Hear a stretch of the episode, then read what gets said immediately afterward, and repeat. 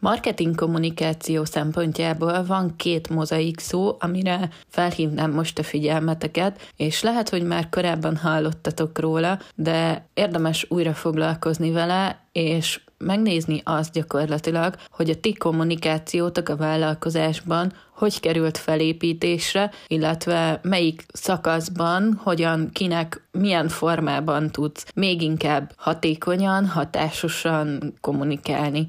Az első ilyen az AIDA modell, amire szeretnék kitérni. Ez ugye egy fogyasztói magatartás modell, ami gyakorlatilag az elejétől a végéig megmutatja azokat a lépéseket, hogy mind megy keresztül egy ügyfél, egészen onnantól, hogy találkozik veled, a vállalkozásoddal, a szolgáltatásoddal, a tényleges igénybevételig, a vásárlásig. Az AIDA ugye az Attention, Interest, Desire és Action szavaknak az első betűjéből tevődik össze, tehát figyelemfelkeltés, érdeklődés felkeltése, vágykeltés, majd pedig a cselekvés az a négy szakasz, amin keresztül megy általában egy ügyfél. Általánosságban a marketingben ez a négy szakasz nagyon jól használható, fontos az, hogy ezek egymásra épülnek, és anélkül, hogy az első pont ne teljesülne, nem lesz működőképes ez a folyamat. A négy szakaszból álló marketing stratégia gyakorlatilag egy zéró lépéssel kezdődik. A zéró lépés egy olyan helyzet, amikor te egy piackutatást végzel gyakorlatilag. Tudod azt, hogy mire van igény, mi az, ami tényleg szükséges a te célközönségednek, ezek alapján alakítod ki a szolgáltatásaidat, megnézed azt, hogy eladható-e gyakorlatilag ezen a célpiacon, és hogyha megvan az igény, akkor tudod első lépésben a te szolgáltatásodat úgymond piacra vinni. Ebben az első lépésben fogod megtenni azokat a lépéseket, amik a vállalkozás ismerettsége érdekében szükségesek, hogy tudják, hogy te létezel, egy brandépítés gyakorlatilag, ami fontos. Ebben a szakaszban olyan dolgokat kell kommunikálnod, hogy ki vagy te, milyen problémára nyújtasz megoldást, mi a szolgáltatásodnak az előnye, egyáltalán mutasd meg, hogy mi ez pontosan. Második lépés az a helyes csatornának a kiválasztása. Tehát, hogyha már megvan a célközönséged, tudod, hogy van igény a te szolgáltatásodra, tudod, hogy ennek mik az előnyei, akkor szűkítened kell a kört, hogy hol tudod őket a legjobban elérni. Itt ugye az érdeklődést már sokkal inkább fel tudod kelteni, hogyha megvannak ezek a csatornák, ki tudod építeni, fel tudod ráépíteni az értékesítési töltséredet. Harmadik lépésben, ugye amikor már vágykeltésről van szó, nem csak az érdeklődést keltetted fel, hanem már egy ilyen bizalom is kialakul, és kialakul egy kötődés, tehát érzelmi kapcsolatokat kell kialakítanod a leendő ügyfeled és a vállalkozásod, vagy hát közötted. Fontos az, hogy azonosulni tudjanak azzal, amit te képviselsz, tudják, hogy nekik arra van szükségük, amit te kínálsz, pontosan ez a szolgáltatás, ez fogja meghozni nekik az áttörést, a megoldást a problémájukra. A negyedik lépés pedig ugye a cselekvés, tehát, hogy oké, okay, hogy ezt elmondod, megmutatod magad, leírod teljesen ától a szolgáltatásodat és annak előnyeit, de legyen ott a CTA, vagyis a Call to Action, mi az, amit elvársz tőle, mit csináljon, hogy tegye ezt meg, Nyilván foglaljon időpontot, iratkozzon fel a hírleveledre, és legyen vásárló, legyen ügyfél belőle. Nagyon fontos, hogy ezeken a lépcsőkön, ezekben a szakaszokban milyen ügyfélélményt tudsz biztosítani. A negyedik lépésben a, talán a legfontosabb dolog lehet, hiszen hogyha gördülékenyen megy minden, gördülékeny a kommunikáció, elégedett gyakorlatilag, minden információt megkap, gyorsan és zöggenőmentesen tud fizetni is, illetve te is fogad végig a kezét, nem érzi azt, hogy magára van hagyva, akkor sokkal inkább egy elégedett ügyfél lesz belőle, és akár vissza is fog térni. És itt jön az az ötödik lépés, amivel én kiegészíteném ezt az AIDA modellt. Ezt hivatalosan AIDAR modellnek is nevezik már. hiszen ez a retention, kapcsolatépítés is bejön, amikor elkezdett gondozni ezeket a lídeket. Lehet, hogy ő feliratkozott, és feliratkozóból lett vásárló egy szolgáltatásodra, Viszont, ha neked van egy szolgáltatás paletted, vagy éppen kijössz a piacra egy új szolgáltatással, új programmal, akkor őt már könnyebben fogod tudni újra vásárlásra rábírni, visszacsábítani, közöttetek már megvan az a kapcsolat, amit hogyha te folyamatosan ápolsz, akkor sokkal könnyebb lesz. Tényleg úgy gondolom, hogy az első pont a legkritikusabb lépés, de Érdemes minden szakasznak ugyanolyan figyelmet szentelni, és ezzel, mint egy marketing kommunikációs stratégia számolni.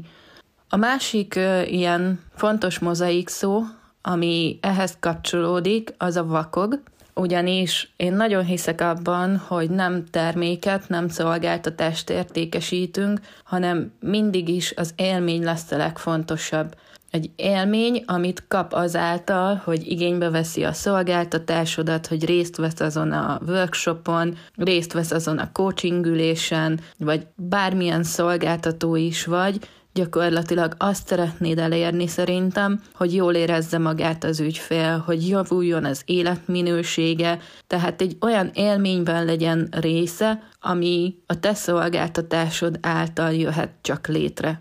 A vakog szintén egy mozaik szó, ami az öt érzékszervünkre épít. A vakog módszer gyakorlatilag a metafora testvére, mondhatjuk talán így, hiszen minden történetnek, minden bemutatónak, minden posztnak, hogyha van egy története, akkor az sokkal jobban kapcsolódik az emberhez. Tényeket, kevésbé tudunk megjegyezni, hamarabb elvesztjük a figyelmet, mint hogyha egy történetet mesélünk el. A storytelling erejéről már korábban beszéltem egy teljes podcastban, itt gyakorlatilag erre térnék vissza, hogyha egy történet érzelmeket vált ki, érzékletesen tudod elmesélni, hogy milyen lesz az élete mondjuk a szolgáltatásod igénybevételét követően, hogyan tudja megoldani ez a problémáját, vagy egyáltalán hogyan tudja hozzásegíteni az ő álmaihoz, vágyaihoz, arra sokkal jobban felfigyelünk. A vakok tehát az öt érzékszervünkre való ráhatás, a látásra, hallásra, mozgásérzékelésre, tapintásra, szaglásra és az ízlelésre. Mindig érdemes a témánkra úgy rátekinteni, mint egy tárgyra. Ha tárgyként tekintünk rá, akkor pedig sokkal könnyebb körbeírni – körbeírni, hogy mit látunk, mit hallunk közben, milyen érzéseket vált ki belőlünk. Rengeteg olyan jelzőt tudunk használni, ami sokkal többet jelent, mint a nagy, sok, kicsi, azokat, amiket napi szinten használunk, érdemes egy-egy extra jelzővel megtoldani sima szövegből is zseniális, akár hangfestő jelzőkkel szuper szövegeket, leírásokat lehet faragni. Egyszerűen olyan képeket festünk le ezáltal, amiket szeretnénk átélni. És hogyha szeretné valaki átélni, ugye akkor ott van benne már a vágykeltés is, rá tudod húzni ezt a módszert ajda folyamat során mind a négy szakaszra, vagy öt szakaszra, és könnyebben tudod a kommunikációdat, a marketing kommunikációdat megvalósítani. Egy felnőtt egyébként átlagban olyan 8 másodpercig képes koncentrálni, bármiről is van szó. Ez a 8 másodperc egyre inkább csak csökken, ahogy ugye gyorsul fel a világunk, tehát egyre kevesebb idő áll rendelkezésre, hogy megragadjuk a figyelmet, és megtartsuk a figyelmet. Érdemes azért foglalkozni azzal, hogy mivel, hogyan, milyen módszerekkel lehet elérni gyakorlatilag ezt a marketingünk során is. Melyik szakaszban milyen módszerekkel tudjuk ezt elérni.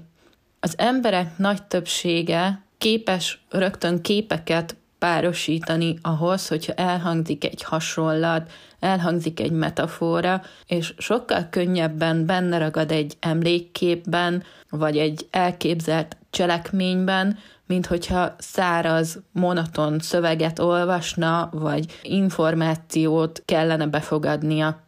Érdekes tény az is, hogy az emberek körülbelül 35%-a vizuális típusú, tehát, hogyha ezt használod a közösségi médiában is például a posztjaidhoz, akkor sokkal inkább elköteleződést nyerhetsz a szöveges posztjaid iránt is, illetve ha képeken, videókon beszélsz, ezeken keresztül kommunikálsz, akkor sokkal több és nagyobb arányú elköteleződés várható. Én úgy gondolom, hogy ezt a két módszert, két modellt nagyon könnyű ötvözni, és hogyha egy picit is odafigyelünk rá, akkor nem kell hozzá nagy agysebészet, egyszerűen tudatosítsd azt, hogy melyik szakaszban vagy, kihez mit kommunikálsz, milyen formában kell kommunikálnod, és hogyha ezeket betartva készíted el a tartalmaidat, akkor sokkal könnyebb lesz a marketing kommunikációd. Ajda modell és vakog módszer – ezt a két dolgot érdemes felvázolnod nagy betűkkel oda a magad elé monitorod mellé, és amikor a tartalomgyártásra kerül a sor, akkor ezeken végigmenni, végig gondolni ezeket. Nekem rendkívül nagy segítséget nyújtott ez korábban is, míg szövegíróként dolgoztam, később pedig ugye az egész marketing kommunikációt áthatotta ez a két modell, úgyhogy nagyon jó szívvel ajánlom nektek. Zárom ezt a podcastot akkor ezzel a mondattal, hogy ajda vakog. Remélem ezt így sikerül megjegyeznetek, és alkalmaznotok majd a jövőben.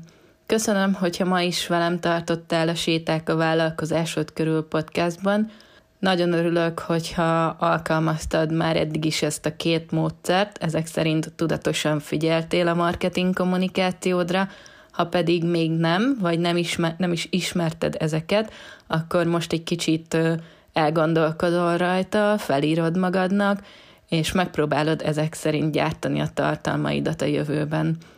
Napi podcastként holnap is jövök egy új vállalkozásfejlesztési témával. Tarts velem, sétálj velem holnap is!